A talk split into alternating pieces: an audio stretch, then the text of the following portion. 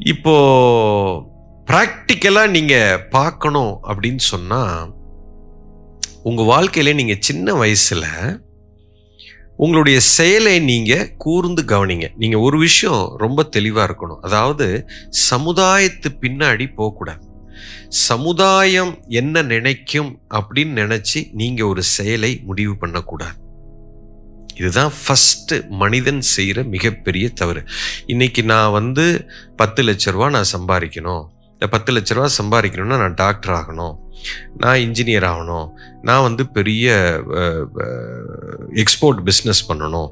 நான் பெரிய real estate பண்ணணும். ஸோ இதுக்காக நான் இந்த பத்து லட்ச ரூபாயை சம்பாதிக்கணும். அதுக்கு இந்த தொழில் செய்யணும். இந்த தொழில் செஞ்சால் எனக்கு இவ்வளோ பணம் கிடைக்கும் இவ்வளோ பெருமை கிடைக்கும். இதெல்லாம் எனக்கு கிடைச்சா சமுதாயத்தில் எனக்கு ஒரு பெரிய அங்கீகாரம் கிடைக்கும். நான் ஒரு பெரிய ஆள் ஆகிடுவேன் இப்போது நீங்கள் வந்து உங்களுக்காக நீங்கள் இயல்புத்தன்மையாக நீங்கள் வாழவில்லை. இப்போ நீங்கள் சமுதாயத்தினுடைய அங்கீகாரம் தான் உங்களுடைய பிரைம் நோக்கமாக இருக்குது. இதை முதல்ல தூக்கி குப்பை தொட்டியில் போடணும். ஒரு ரோஜா பூ வந்து நான் வந்து ரோஜாவாக இருக்கிறேனே தாமரைப்பூ வந்து என்னோட பெஸ்ட்டாக இருக்கே இல்லை வேற ஒரு பூ அப்படி இருக்கே எல்லாரும் அது பின்னாடி போகிறாங்களே நான் அதுவாக இருந்தால் நல்லா இருக்கும்னு நினச்சி அது உற்பத்தி பண்ணலை. ஒரு கனகாம்பர பூ வந்து இத்தினூண்டு இருக்குது அது மற்ற பூக்களை பார்த்து அது வருத்தமோ அது ஜெல்லசியோ பொறாமையோ எரிச்சலோ படபடப்போ கோபமோ அதுக்கு வருவதில்லை. அதோட இயல்பில் அது ஜாலியாக இருக்கு. அப்போ இயற்கையில் இருக்கக்கூடிய அத்தனை விஷயமும் அப்படி இருக்கும்போது ஏன் இந்த ஒரு முட்டாள்தனமான ஒரு மனிதன் மட்டும் சமுதாயம் பின்னாடி நீங்கள் போகிறதுனால உன்னுடைய இயல்புத்தன்மையை நீ இழந்துட்ட? அந்த இழந்ததை நீ தூக்கி போட்டுட்டு நீ எப்போ நீயாக வாழ்கிறாயோ எப்போ நீ உனக்காக வாழ்கிறாயோ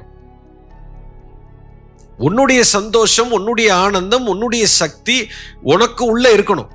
ஒரு மனுஷன் எனக்கு இப்போ ஒரு மாமரம் இருக்குன்னா அது மாங்காயை உற்பத்தி பண்றது அசால்ட்டா பண்ணும் சார். அது ஒரு மாங்காயை உற்பத்தி பண்றது அதுக்கு ரொம்ப ஈஸியான வேலை. அதே இது ஒரு மாமரத்தை போய் நீ தேங்காயை உருவாக்குன்னா உயிர் போகும். ஒரு ரோஜா செடிகிட்ட போய் நீ ரோஜா பூ உருவாக்க கூடாது இன்னையிலிருந்து நீ தாமரை போய் உருவாக்கணும்னா உயிர் போகும். ஏன்னா அதோட இயல்பு அது கிடையாது. அதுபோல உலகத்தில் இருக்கக்கூடிய ஒவ்வொரு உயிரும் தனித்தன்மை வாய்ந்தது. ஒவ்வொரு உயிருக்கும் ஒரு சக்தி இருக்குது. அது பிறப்பிலேயே இருக்கும். அது வந்து சமுதாயத்தில் ஜெயிக்குமா ஜெயிக்காதா? இது வந்து பேர் கிடைக்குமா கிடைக்காதா? வேற ஒருத்தன் வேற செயலில் கிங்காக இருக்கானே அதை நான் பண்ணணுமே.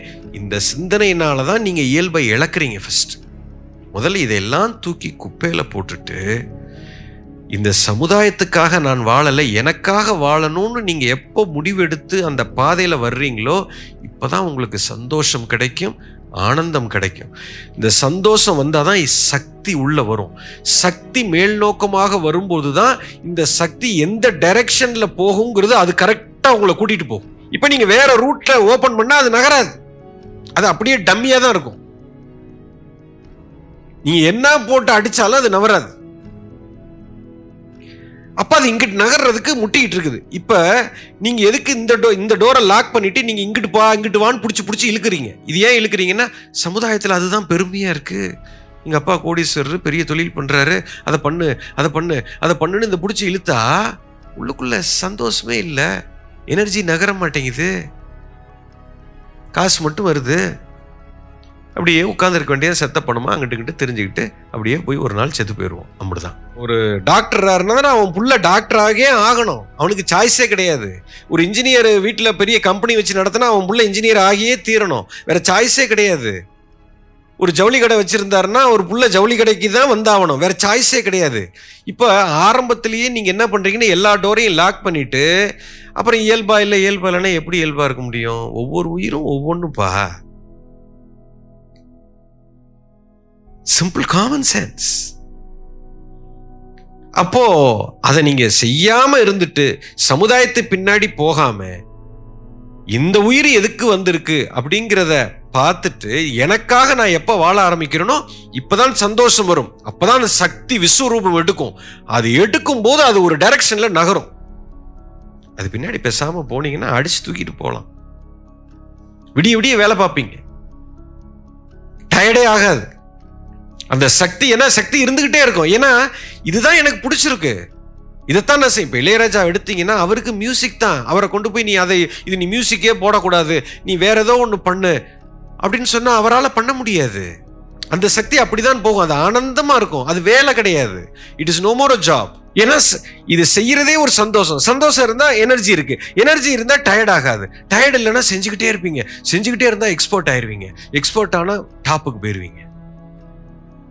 அவன் தான் உச்சக்கட்டத்துக்கு வருவான். இன்னைக்கு வேர்ல்டில் டாப் லெவலில் இருக்கிற அத்தனை பேரும் இயல்பாக அவனுடைய திறமையில வந்திருப்பான். அதுதான் மிகப்பெரிய செல்வத்தை ஈட்டித் தரும். எல்லா செல்வத்தையும் கொண்டு வரும். பணத்தை மட்டும் இல்லை புகழ் எல்லாமே கொண்டு ஆனால் அதுக்கு பொறுமை இல்லை இப்போ. யூ வாண்ட் நீங்கள் எப்போவுமே சேஃப் ரூட்டில் போகணும்னு பார்க்குறீங்களே தவிர ஒழு உண்மையான ரூட்டில் போகணும்னு பார்க்கல உண்மையான ரூட்டில் நீங்கள் போகும்போது தான் இந்த இயல்பை பார்க்க முடியும். You always want to play safe game எங்க அப்பா சம்பாரிச்சு வச்சிருக்கிறாரு. எதுக்கு நானா போய் ஒரு ஸ்பிரிச்சுவாலிட்டியில் ஒரு ரூட்ல போயிட்டு பேசாம அந்த தொழில் எடுத்து காசு வருது சோறு தின்னுட்டு பேசாம நம்ம வாழ்க்கையை ஓட்டி இப்படிலாம் அடுத்த நாற்பது வருஷம். இப்ப சேஃப் ரூட்டுக்கு போயிட்டீங்க. இப்ப இயல்பாக இழந்துட்டீங்க. ஏன்னா இப்போ நான் தனியாக போனேன்னா இது ஸ்க்ராட்ச்லேருந்து ஆரம்பிக்கணும். ஒரு புதுசாக ஒரு செடி முளைக்குதுன்னா மாங்கொட்டை இன்னைக்கு போட்டால் நாலு வருஷம் கழிச்சு தான் காய் வரும்? இன்றைக்கே இப்படி காய் வரும். அந்த நாலு வருஷம் நான் பொறுமையாக போடணும். அதுக்குண்டான விதை உரம் போடணும் தண்ணி டெய்லி ஊற்றிக்கிட்டே இருக்கணும் அதை பராமரிச்சுக்கிட்டே இருக்கணும். அப்போ தான் இது வந்து விஸ்வரூபம் எடுக்கும். அது வளர்ந்து பெருசாகி காய் காய்ச்சி அது தோப்பு வந்து என்னென்னமோ நடக்கும். ஒரு பெரிய மாங்காடே வந்துடும் கோடிக்கணக்கில் அது சொத்து சேர்த்துரும். பட் அதுக்கு அந்த பொறுமையும் நிதானமும் வேணும். ஏன்னா ஓ எனர்ஜி வளரணும்னா டைம் எடுக்கும். அதுக்கு பொறுமை இருக்கணும் நிதானம் இருக்கணும். சமுதாயத்தை பார்க்கக்கூடாது. என்னுடைய இயல்பு நிலை எப்படி இருக்குது? எஃபர்ட்லெஸ்ஸாக நான் எது பண்ணுறேன் என்ன செயல் செய்ய போகிறேன் அதை பார்க்கணும். அது பின்னாடி போனீங்கன்னா கட்டாயம் ஒவ்வொரு காம்படிஷனே கிடையாதுங்க. இந்த உலகத்துல ஒரு உயிருக்கும் இன்னொரு உயிருக்கும் காம்படிஷனே கிடையாது. ஒரு ரோஜா செடி இன்னொரு ரோஜா செடியை பார்த்து காம்படிஷன் நினைக்குதா? நினைக்கவே நினைக்காது. அது வேலையை அது செய்து இது வேலையை இது செய்யுது இதுக்குன்னு ஆண்டவன் படி இழப்பான் அதுக்குன்னு படி இழப்பான். உலகத்தில் இருக்கிற இன்னைக்கு அத்தனை உயிருக்கும் பிறக்கும் போதே உனக்கு இவ்வளோ படி இருக்குங்கிறது நிர்ணயம். அது கிடைச்சே தீரும் உங்களுக்கு. நீங்கள் அந்த இயல்பில் இருந்தீங்கன்னா உங்களுக்கு எல்லாமே கிடைக்கும். இயல்பை விட்டுட்டு எப்போ ஒருத்தன் வெளியில போகும்போது தான் பிரச்சனையில போய் சிக்கிறீங்க? Understand that's the point yes